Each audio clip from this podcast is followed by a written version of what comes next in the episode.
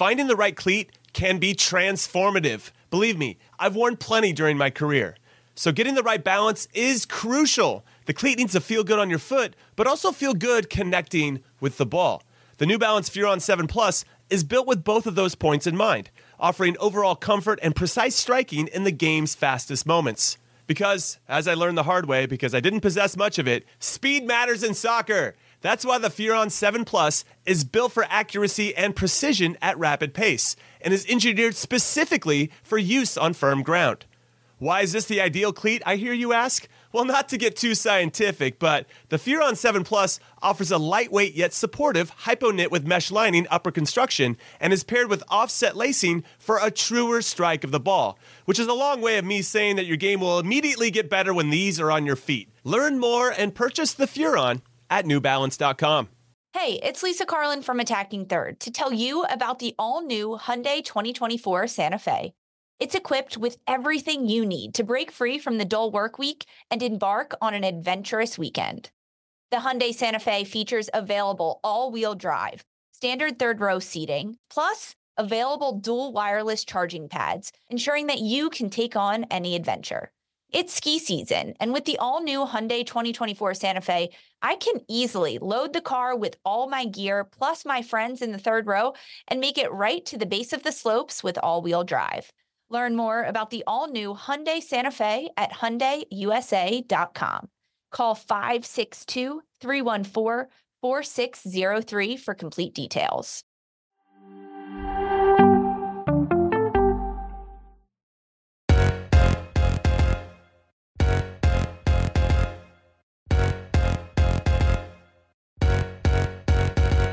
Hello and welcome to another episode of Attacking Third, a CBS Sports Soccer podcast. I'm Sandra Herrera, lead NWSL writer for CBS Sports, joined today, as always, by my colleague and co-host Lisa Roman, NWSL analyst and broadcaster for CBS Sports. On today's episode, we're chatting all things United States women's national team. USA defeat Germany 2-1, snap their three-game losing streak. There's a lot we got to chat about, though, about how they got to this win. Thanks to everybody. If you're joining us live, we appreciate it. As always, download and follow us wherever you get your podcast and subscribe to us on YouTube so you never miss out whenever we go live. A win, a win, a win. It's a win, Lisa. We're chatting Oh. dubs. a win. It was um, a little nerve wracking there, right? The United States has never lost four straight matches in a row. They were they were looking at that right when this first whistle went off. Uh, honestly, staring down the barrel of the gun at that history, not good history making in that sense. And they snap it, and it was a convincing way to do it. I, I know we're going to dive all of it into it, but um. I think United States fans are feeling much better after this second match against Germany than perhaps they were after the loss to Spain, loss to England, and first loss to Germany because they snap it. US are, are back on the winning streak. They they look to have a little bit more swagger, a little bit more mojo in them, especially towards the end of the game. Alex Morgan gets her 200th cap in this match. Uh, there's a lot of positives to talk about. Definitely some things that they've got to shine and clean up before the World Cup because hey, th- this was the last of big friendlies before they they head off there. Just a couple more, but these were the big ones. You know, it's um we were chatting a little bit in our our recap slash preview of the the you know the game that took place on on Thursday. And in the in the look ahead to this one, we were just like not a lot of uh, answers at the moment that were that we were seeing to so many of the questions that are being that were being presented over the last um uh, over the last couple of games for for for this team against uh, oppositions like like England, Spain, and obviously now now Germany. And I was a little curious if you know if we were going to see any sort of you know drastic changes or you know some type of dramatic all like adjustments that were going to be made in this one but we we didn't see that like maybe that's where we start right Uh, we we started that way when we previewed or excuse me when we did the recap of the loss on Thursday. So let's go ahead and start with the starting lineups uh, for for this game. Lisa, when when this United States starting lineup dropped, did anything stand out for you? We saw Alyssa Naeher and net. Emily Fox, Becky Sauerbrunn, Naomi Girma, Sofia Huerta, Andi Sullivan, Rose Lavelle, Lindsey Horan, Sophia Smith, Alex Morgan, and Mallory Pugh tasked in the starting lineup once more. Couple of, of changes, but not a ton. I think just two swaps, two rotations that we saw in this one. What stood out for you? Yeah, I mean the two rotations, uh, Alyssa Naeher in goal, slotting in for Casey Murphy, who played full 90 minutes of the first game. Um, I, I, I love that swap. I mean, initially when we previewed the first of these pair of friendlies, we said that Alyssa Naeher was going to be in goal. That didn't happen. We got Murphy, but now we got Naeher back in there, um, and I think that's good because this is high competition and high quality competition against a German side. And at this point, I think it's safe to say that Alyssa Naeher is the United States' number one goalkeeper. And to get Casey Murphy minutes is good. To call AD Franch back into these camps, a player that has played internationally for the U.S. before, is good. But you you want Naeher to play in these high high caliber games, and that's what we saw from her.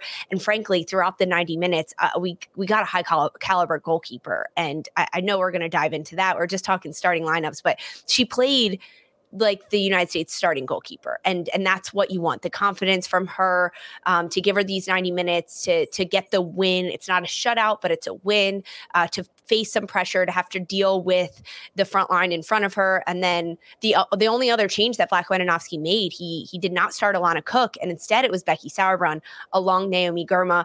I love this pairing. I like this pairing. I, I, do. I mean, the fact that Girma gets to start so well deserved um, one of my players of the match for sure in this game with the United States. She played lights out. It was constantly Girma got the stop. Girma stepped in. Girma made the pass and broke lines. She played so, so well. So that swap, I think, uh, having Girma playing alongside Sauerbrunn, I, I, like that pairing. I like it a little bit more than the Cook pairing, um, uh, Cook with Girma pairing that comes in, and, and Sauerbrunn and Cook. No, I, I, like Girma back there, and I like it with Sauerbrunn. Not at all surprising to see that the front six attackers stayed the same with Sullivan, Horan, Lavelle, and then Pugh Morgan Smith up top. I, I, mean, we know that the consistency is something that Vlatko Andonovski is trying to do, and he's trying to uh, uh, gain that consistency, especially with Pugh Morgan Smith. And uh, they they struggled against Germany. They had a lot of movement off ball in the first match, and so now I think this is a good way for them to learn and grow as a front three and a front six because they can really dissect what they did against Germany the first time and turn that back around in the next couple of days. But um, frankly, I loved the two changes for Vlatko Andonovski. Now, he he didn't really make many changes in this match until the very end of it. So that was just the two. that's really what surprised me throughout this game. But I mean, starting out, I, I liked the initial changes we saw. What about you? Yeah, I mean, look, uh, Alyssa Naeher is is who she is. I, I mean, I'm I'm always the person that's sort of like, why is this even still a talking point in 2022? In terms of the the goalkeeper position. Alyssa Naeher is the the number one starting goalkeeper for the United States Women's National Team, and that hasn't changed uh, for I think anybody on the coaching staff or on that team since 2019 or even before, but specifically during that 2019 um, World Cup. I think watching her play in a game like this, you saw all the reasons why, or were or you know were reminded why. Uh, you know she's as as to why she's the number one. So don't get it twisted. You know even with the rotations, even with the looks, even with um, goalkeepers coming in and coming out uh, it's for it's obvious mm-hmm. now more than ever to me that it's just for evaluation purposes um, and for the experience, like we've heard from this coaching staff yeah. throughout the duration of 2022.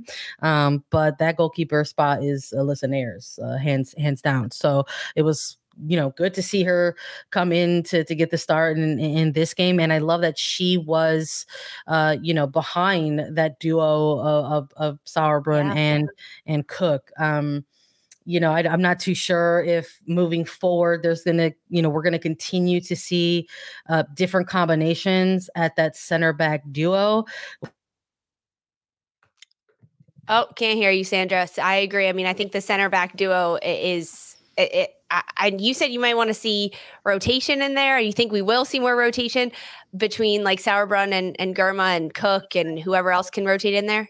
I mean, maybe. I, I, mean, I'm I wouldn't doubt if we continue to see some more at the center back duo, but some rotation there. But I, I think moving forward, uh, it, if it really is about cohesiveness, at one point you're going to have to sort of solidify that moving yeah. moving forward. So, um, again, we saw this 2022 that was impacted a lot by by injury, uh, players out on maternity leave. We've heard that over and over and over. So to see this final game with this final start go to somebody like Girma and then go to somebody like Sauerbrunn. I thought it was a little bit revealing. I, I think if nothing else has come out of this 2022 or these last handful of games specifically, Naomi Girma is a revelation. Yeah. Uh, I don't she's know if she's the answer, but she's at, but she's yeah, I mean, I think Girma is uh, fantastic as well. She, I honestly said, I want a Girma jersey for for Christmas. Like that's that's I'm writing that on my Christmas list. Um, so I, I like that that she's getting time and getting consistent minutes, and um, that that she is solidifying her spot in that back line. Now, Tierna Davidson will should be back for January camp selection. I don't know how that really throws a ripple effect in this, but I think that Girma's a lock in the center back position. And I think I think that Sauerbrunn is still that lock in that position. I mean, yes, it's good that Cook got position and, and minutes, especially in the, the first match against Germany, but I like Sauerbrunn and Girma better.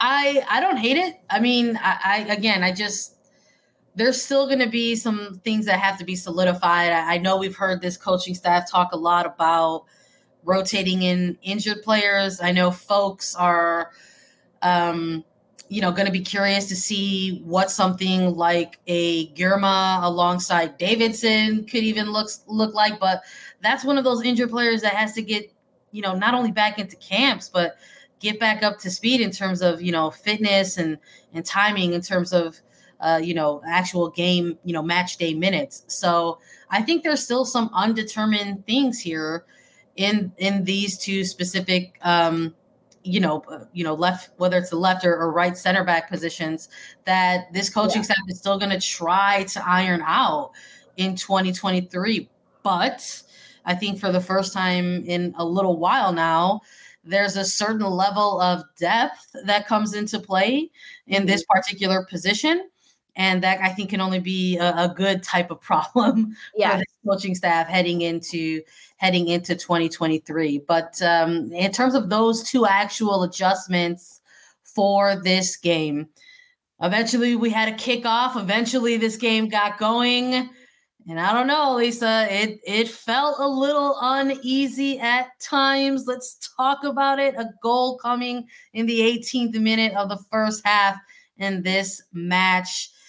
Did it make you feel anxious? Did it make you feel nervous? Did it make you feel worried? Talk to me about this first half. Yeah, I mean, I think that the emotions the first 20 minutes of this this game for for me watching on my couch were a little bit of a roller coaster because as as this match got kicked off the first seven, eight, nine minutes, Germany controlled a lot of it. The momentum, the tempo, the possession. It was U.S. being put on their heels. Um, uh, uh, we talked about Girma and how much of a lock she is at center back. In the opening six or seven minutes of this match, Naomi Girma had two incredible slide tackles and sliding defensive plays that saved the United States. She came in and she prevented opportunities that Germany had um, and couldn't take advantage of because Girma was the one standing in their way way.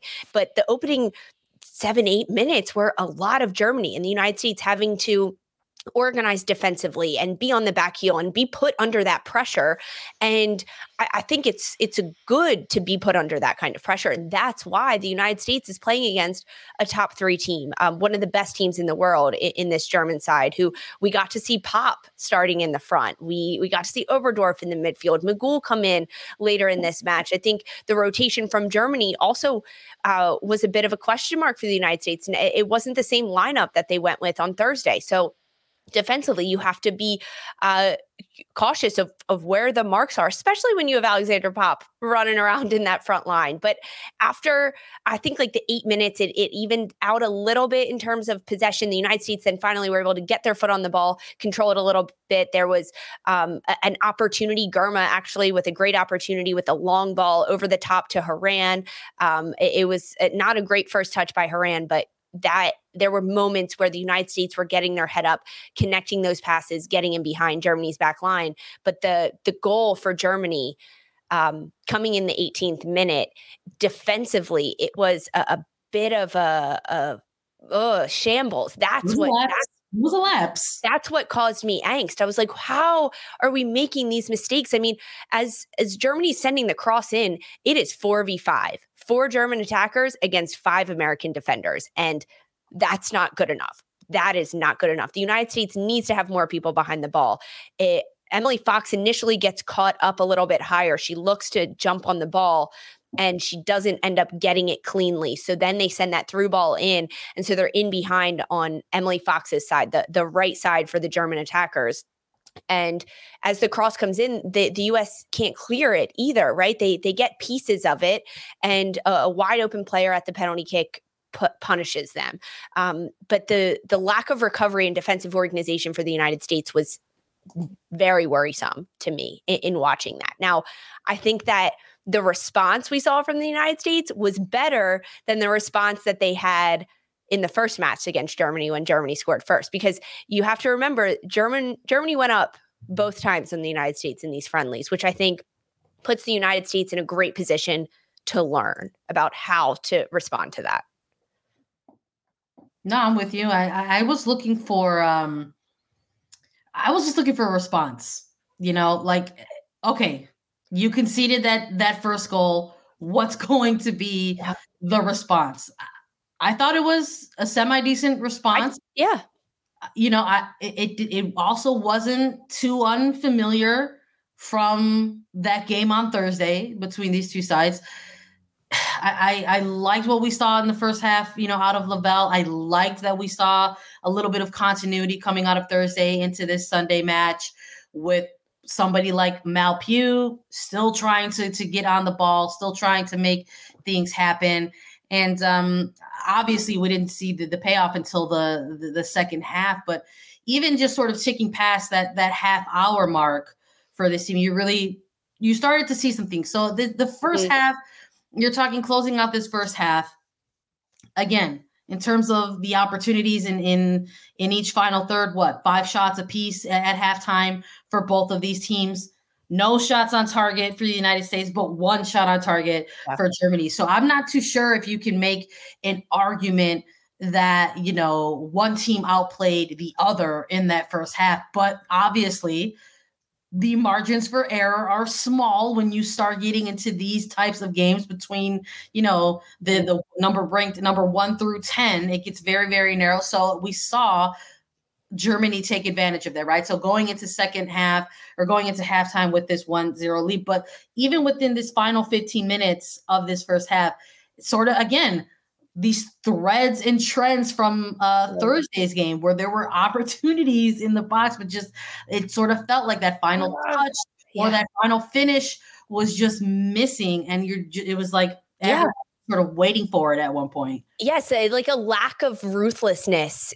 on the United States end, or or like those touches were just off a little bit. I know there were a handful of volleys that went over the crossbar, um, and, and, yeah, they're really hard to do, but also like those are the technical moments. I, I talked about the long ball from Girma over the top into Horan, and the first touch from Horan isn't clinical enough, and that's what gets her in behind. It's it's those tiny moments in the United States attacking end that that is the reason they're not getting more shots on goal, right? I mean, you just dropped that stat. I think there was another stat out there that in the last 3 games uh, before this second Germany friendly, the United States only had 7 shots on goal over 3 matches against England, Spain, and the first match against Germany. So the the clinicalness and the ruthlessness in front of the goal is something that almost concerns me a little bit um, because they were getting their chances. They uh, and, and, then the attacking moments that the United States was moving quickly in transition in that first half. It was the front three: Pugh, Morgan, Smith, and then Lavelle leading, uh, coming in behind. But it was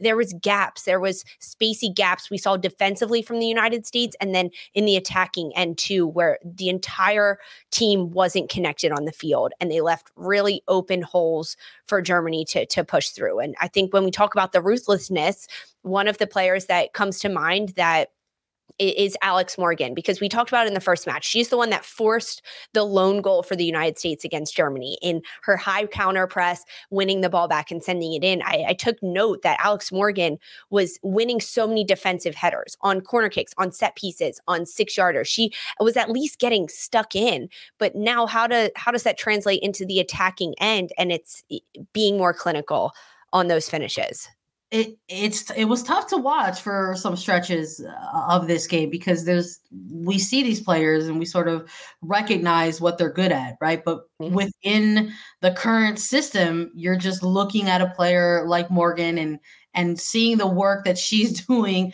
or whether it's somebody like a Horan and what is being asked of this uh that player in terms of like not being able to to see the impact despite still getting good uh, looks in the final third, right? Uh, so I just I was just curious if like going into second half with this with this sort of added layer now of a must win that that was also kind of a little bit I'm smiling when I say it, but it was also a little bit funny for me too because it's just what should have been just a pair of friendlies to to close out the calendar year, all of a sudden this last one had this like ridiculous do or die, do or die mentality to it of like a must win. And I'm like, oh my goodness, like how did how did everybody, you know, get here? like how did how did how did this whole team um get here? My goodness, Alex Morgan at one point in in in pregame availability saying like we're not going to be the team where it's four games, you know. So it's just like yeah. a, energy, right? The energy is coming in into this one. So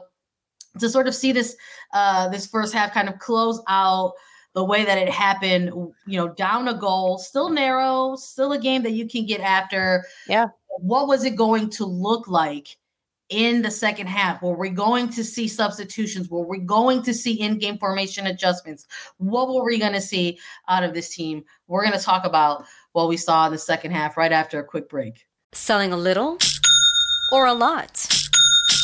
Shopify helps you do your thing, however you cha-ching. Shopify is the global commerce platform that helps you sell at every stage of your business. From the launch your online shop stage, to the first real life store stage, all the way to the did we just hit a million orders stage. Shopify is here to help you grow. Whether you're selling scented soap or offering outdoor outfits, Shopify helps you sell everywhere. From their all in one e commerce platform to their in person POS system, wherever and whatever you're selling, Shopify's got you covered. Shopify helps you turn browsers into buyers with the internet's best converting checkout, 15% better on average compared to other leading commerce platforms. And sell more with less effort thanks to Shopify Magic, your AI powered all star. Shopify powers 10% of all e commerce in the US. And Shopify is the global force behind Allbirds, Rothy's, and Brooklinen, and millions of other entrepreneurs of every size across 175 countries. Plus, Shopify's award winning 24 7 help is there to support your success every step of the way. Because businesses that grow, grow with Shopify. Sign up for a $1 per month trial period at shopify.com slash odyssey podcast, all lowercase. Go to shopify.com slash odyssey podcast now to grow your business, no matter what stage you're in. Shopify.com slash odyssey podcast.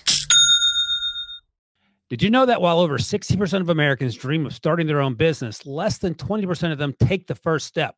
The reason? Building a business is tough. Tailor Brands is simplifying the business journey. From launching and managing to grow in your business, Tailor Brands isn't just another tool, it's your online business partner from launch to success.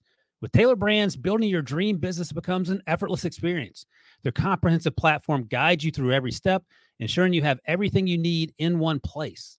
From LLC formation to bookkeeping, invoicing to acquiring licenses and permits, and even setting up your bank account. Tailor Brands handles it all seamlessly. And our listeners will receive 35% off Tailor Brands LLC formation plans using our link, tailorbrands.com slash CBS Sports. That's T A I L O R B R A N D S dot com slash CBS Sports. So start your business journey today with Tailor Brands. We saw in the second half Zero substitutions made for the United States women's national team. Lisa, tell me about your immediate thought and reaction to that going into this second half. Let's let's build it back up. Hello to everybody if you're joining us live after our break here. 1-0 United States women's national team entering this second half. No substitutions made at the half.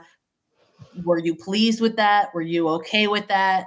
I, I, wasn't too surprised, right? It's it's only 45 minutes. I feel like a lot of times we see those substitutes coming in around the 60th minute mark. And and there uh, uh, that's something that Andonovski, head coach of the US team, has talked about that he wants these players to problem solve themselves on the pitch. And that me that's that's the beauty of soccer where there are no timeouts, where why there isn't that many substitutions. So you can't be talking tactics, sending players in. It, it's a very unique sport in that sense. So the fact that there were no subs at halftime, I wasn't that surprised about it because this is a, a team that had a very good response, I think. I mean, a, a, good response after they conceded that opening goal in the 18th minute. They didn't get their heads down. It was a very different response than the first game when Germany scored first. And then after the United States scored in that first match, and then they conceded again four minutes later. So initially, the response from the second 25 minutes of the first half was good. There were chances, there were opportunities. And so because of that, Vlatko Andonovski has to look at that and say, okay, we can't make too many changes and shake it up because this team needs to figure this out. They they need to be able to problem solve themselves on the pitch, especially when you look at some of the younger players. I mean, Mallory Pugh has a lot of experience, but she's still a younger player. And Sophia Smith, incredibly young player that has experience at the club level. She's coming off of a huge MVP NWSL season, but how is she converting those opportunities, those breakaways, those man up opportunities into goal scoring opportunities? Uh, how is the midfield able to move the ball quicker? So I, I liked that there wasn't any subs at the 45 minute mark. Now, 60 minute mark came and there was still no subs. And that's when I was kind of like, okay, like they don't look tired. Like it wasn't like, wow, this team is exhausted.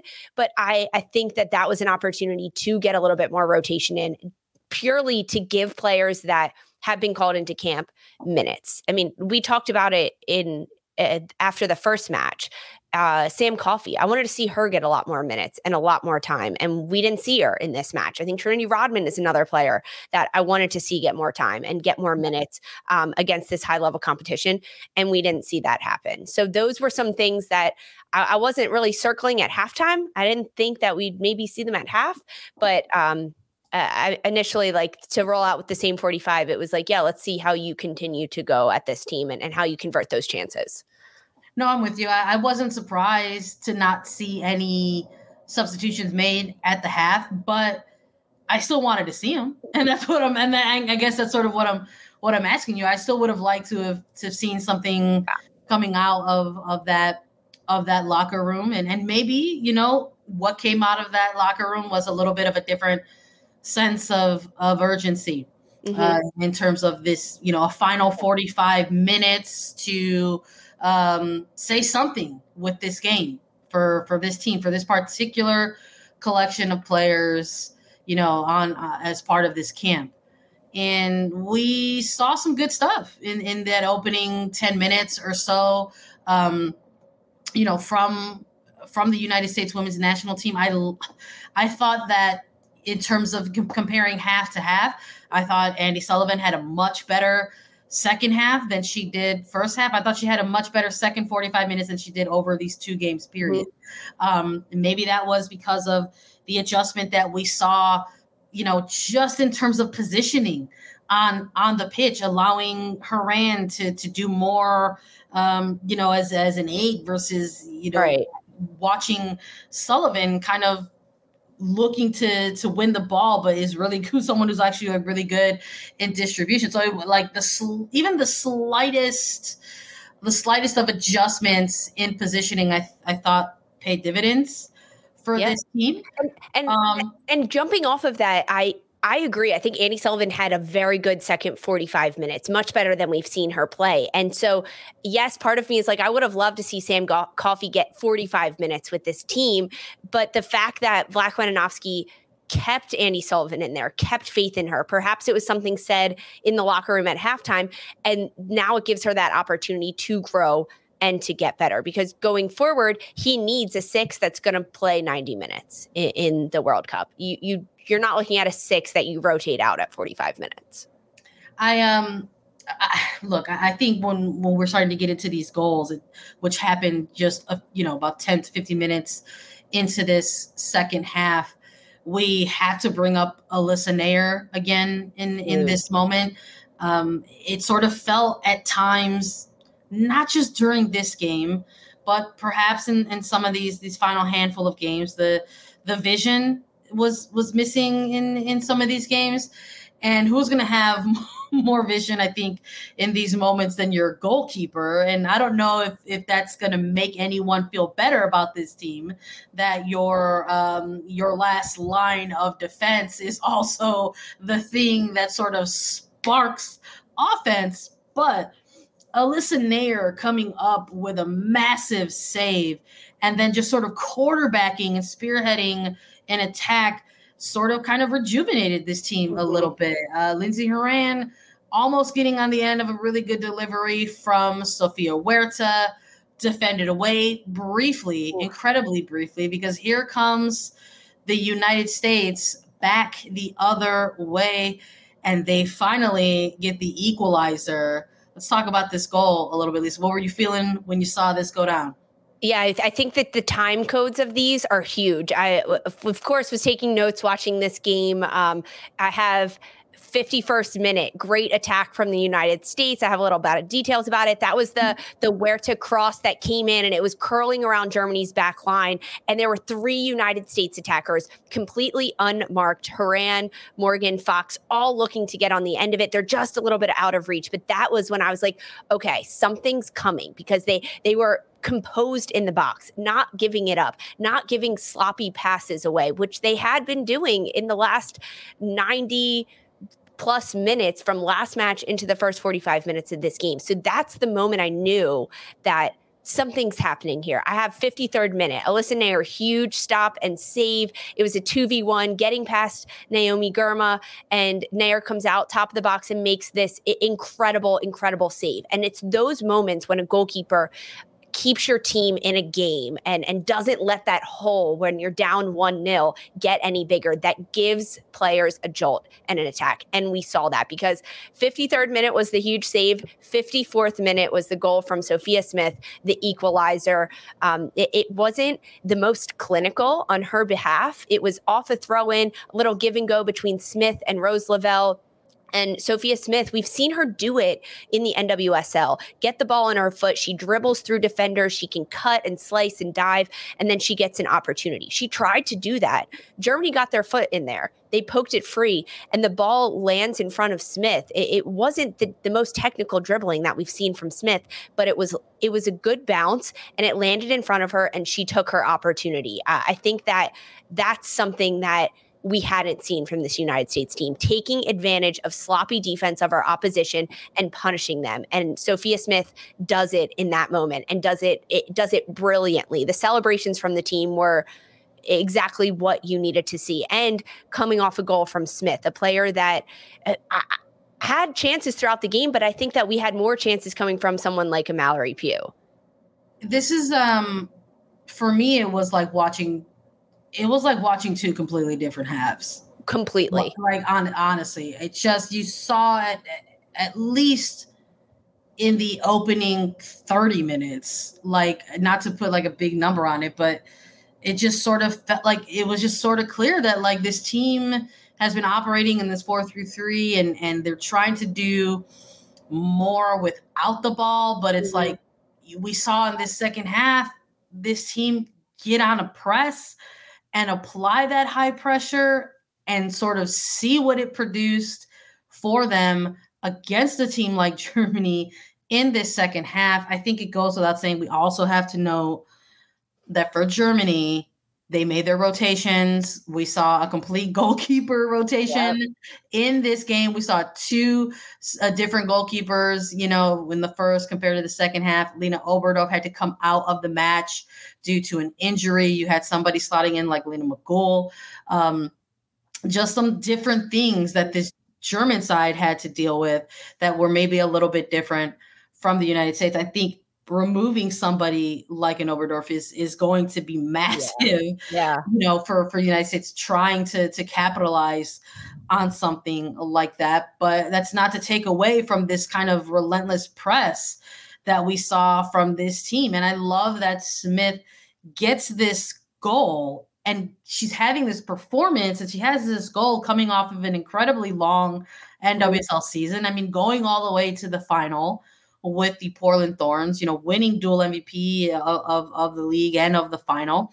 Um, and, you know, probably tired, honestly, like just putting it out there. Yeah. Like that's a long season. That's a lot of minutes on your legs. I don't care, you know, what age you are. Everyone's like, but she's a younger player, but you know, it's it's tiring. And then you're asked to to sort of commit to to this this press and then this is and then this is what happens so i love that she got the the equalizer love that she immediately ran to that bench and, and hugged a player like like megan rapinoe it sort of just felt like you could tell that this team came out of the locker room having after probably having some words with each other yeah you know and and wanting to see some different results in this second half which is probably why we saw just a mere minutes later the go ahead goal by Mallory Pugh. And we're talking a mm. lot about these young players and people are, are, are reacting to what maybe they saw as something like experience or leadership from Pugh in a game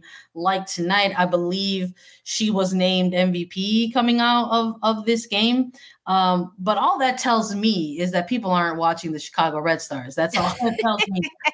Call them out. Call them out you need to watch Mal Pugh in NWSL because despite her, you know, her her her age and her youth in this team, she's a player that has yeah. sort of commands and demands excellence from her teammates. You know, she's this type of player who can both be collaborative and be the type of player that can create her own shot but because of that needing to sort of to go yeah. ahead and command that sort of same energy from her teammates around her so it's not it was not surprising to me as someone who's like watched a lot of games locally to sort of see that from yeah. this player because she's done it in the league and it doesn't it didn't surprise me to see it on an international stage against uh, yeah. like Germany exactly she's doing it uh, pretty consistently in the NWSL with Chicago and and the fact that this goal comes um, the game winner. It ends up being 2 1 is the final for the United States from Mallory Pugh, just two minutes after Smith gets the equalizer. And, and you talked about the Red Stars. And this is a, a, near assist. I'm going to say a hockey assist coming from Alyssa Naeher, the goalkeeper. Also plays for the Chicago Red Stars. It's it's a big kick from her. Um, it then gets to Andi Sullivan, and this is where I'm talking about that that Andi Sullivan played a better second half because too often we see Andi Sullivan just making a rinky dink five yard, 10 yard pass where there's a time and a place for that. But in this moment, Sullivan gets her head up and she sees that it's Alex Morgan and Mallory Pugh against two German defenders. Yes, that ball should be in over the top every single time. And Sullivan is the one that plays it in. And between Pugh and Morgan, they cause so much chaos that Germany can't clear it out. Mallory Pugh picks the pocket and she goes at it herself. It's essentially a 2v2 that very, very quickly becomes a Mallory Pugh against the goalkeeper. Um, it, it we saw her get in these positions before and sometimes she doesn't make her angle as well. Even in the first match against germany there were chances that she should have could have scored this goal and she passed it off and tonight she was selfish. She takes this shot. Goalkeeper does get a touch on it but it's struck hard enough. It's towards the center of goal. It, it finds the back of the net immediately. Alex morgan is jumping and celebrating and that is the double goal response that the united states needs to have and uh, whatever was said in the locker room, they need to bottle that up. They need to take with them going forward because that was a relentless team. That was a team that was going to be ruthless in front of goal and finish their chances and put high pressure on and move the ball quickly from goalkeeper to defensive mid to number 9 striker. I mean, that's that's beautiful. That's how you break lines against a team that's putting a high pressure up. I thought we could have seen a couple more. Yeah, well, we should honestly. have. Uh, you know, like you said, Lisa, to uh, go back to to the start of this second half, asked if you were surprised by lack of, uh, you know, s- substitutions.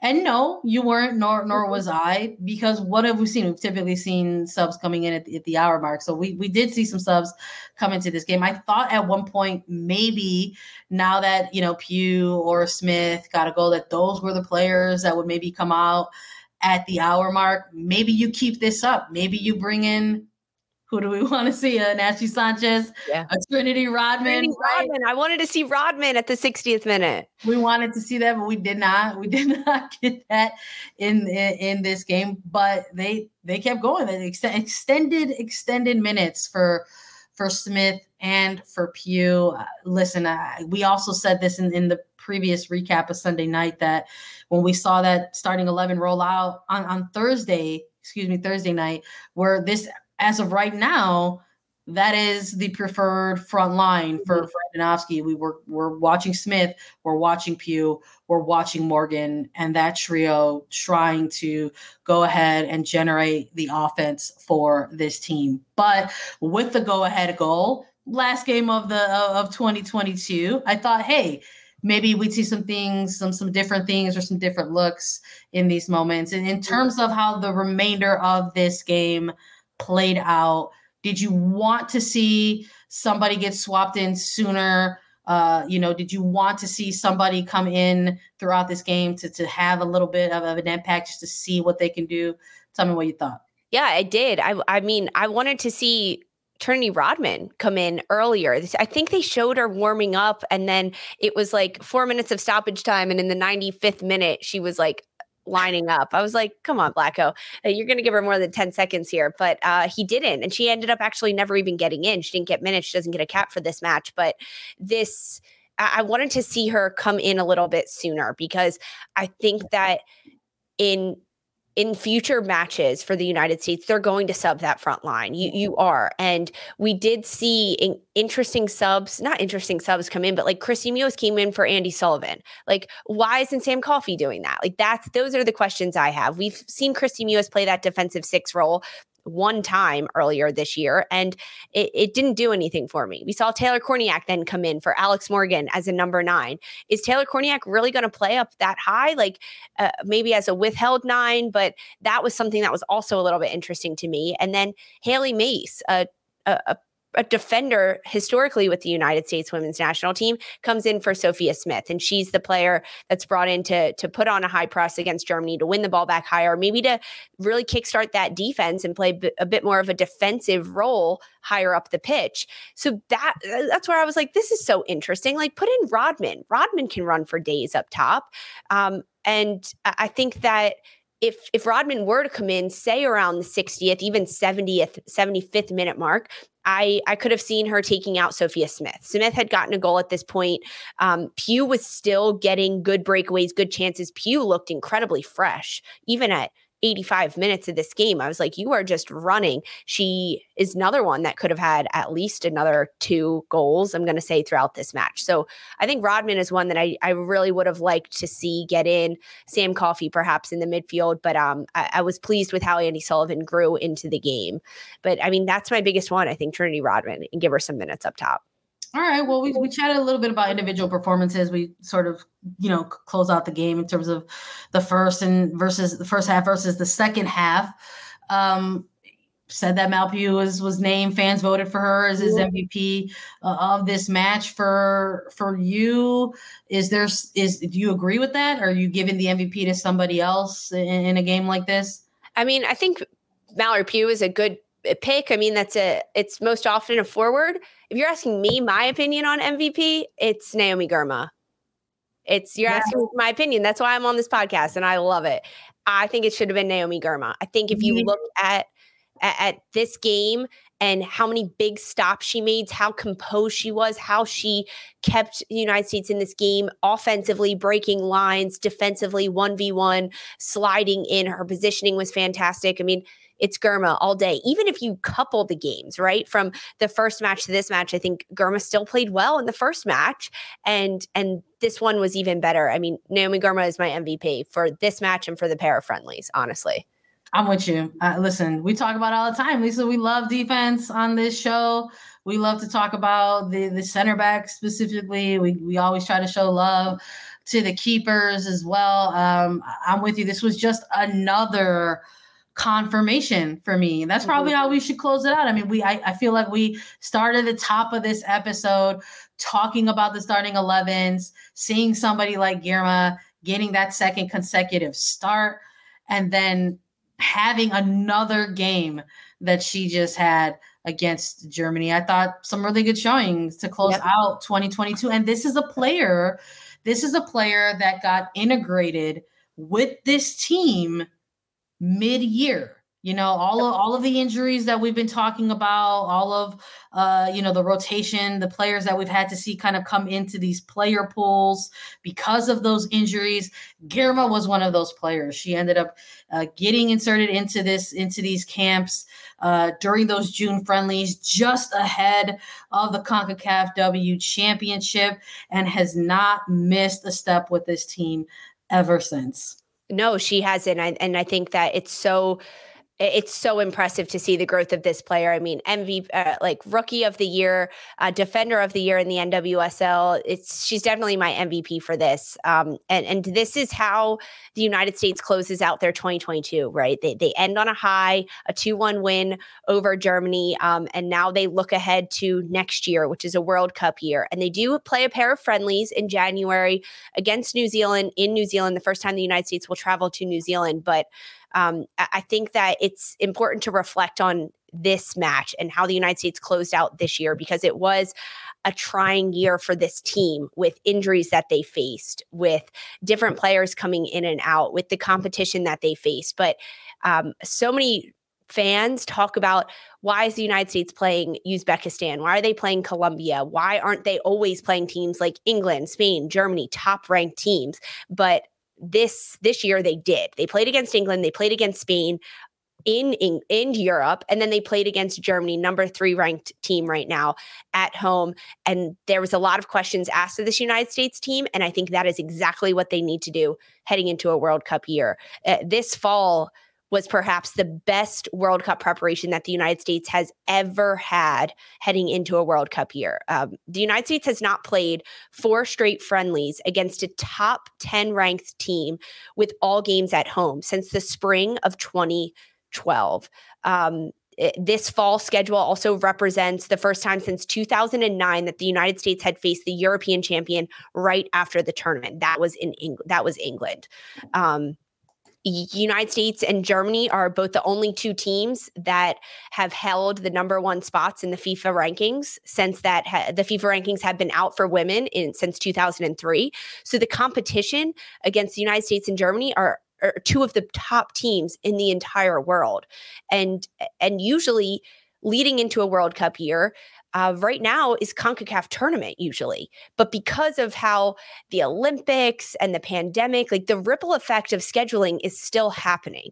And because of that, there's been a lot of downsides to everything that has happened. But because of that, the Euros were being were able to be played this year. CONCACAF happened for qualifiers in July. The European qualifiers happened earlier this year. So it opened up the FIFA window for teams to be available like Spain, like England, and like Germany for them to have this competition against them. And it is perhaps the best World Cup prep that the United States has ever had heading into a World Cup year. I think with look, eight months, we keep talking about eight months leading up to the 2023 World Cup. Uh, it sort of feels like now was the window to try to get these types of games in for this specific pool of players because you mentioned the 2023 January camp, how that's going to be held in New Zealand. I would imagine that there may be some players who have been dealing with injury throughout 2022 who may start to get, you know, woven into or rotated into these types of camps in 2023 and if they are able to join up in in January I think you're going to want to see those players and get them as much time to get reacclimated, whether that is somebody like a Tierna Davidson or somebody like a Casey Krueger or somebody like a Kelly O'Hara, Emily yeah. The list is endless. There's, there's a big list of, of players, right? Casey Krueger Kelly O'Hara, Emily Sonnett um, Tierna Davidson. Lynn yeah, those are players who are maybe closer, you know. Lynn Williams expected to be back for January camp selection. She was already training with Kansas City Current yeah. in the NWSL at, at, ahead of the championship. Um, and then you even look at players like Catarina Macario, Christen Press. Um, they should be back on the field by late February. I mean, no, that's not the January camp, but hey, eh, that's a pretty good indication of of where this team is going. So the injured players are only getting healthier and they're only going to return to this roster, which will make the competition for those positions that much harder and stronger. And I do think we could see a lot of them in New Zealand in January. It's something that we're going to keep an eye on because 2022 for the United States women's national team is over. That is a wrap. That is all she wrote. They ended the skid and they are closing out 2022 with a win. We will see them once more in January camps in New Zealand in 2023. But don't worry, Attacking Third's not going anywhere. We're going to still be with you through the off season and of course keeping an eye on all things women's soccer across the globe. Thanks everybody for joining us tonight live. As always thank you for listening to attacking third download follow listen to us anywhere you get your podcast. You can watch us too. Please subscribe to us on youtube so that you get alerts for whenever we do go live. Youtube.com slash attacking third. We'll be back with so much more. There's nwsl free agency. There's women's super league. We got it all for you. Attacking third. For sandra and lisa roman this was attacking third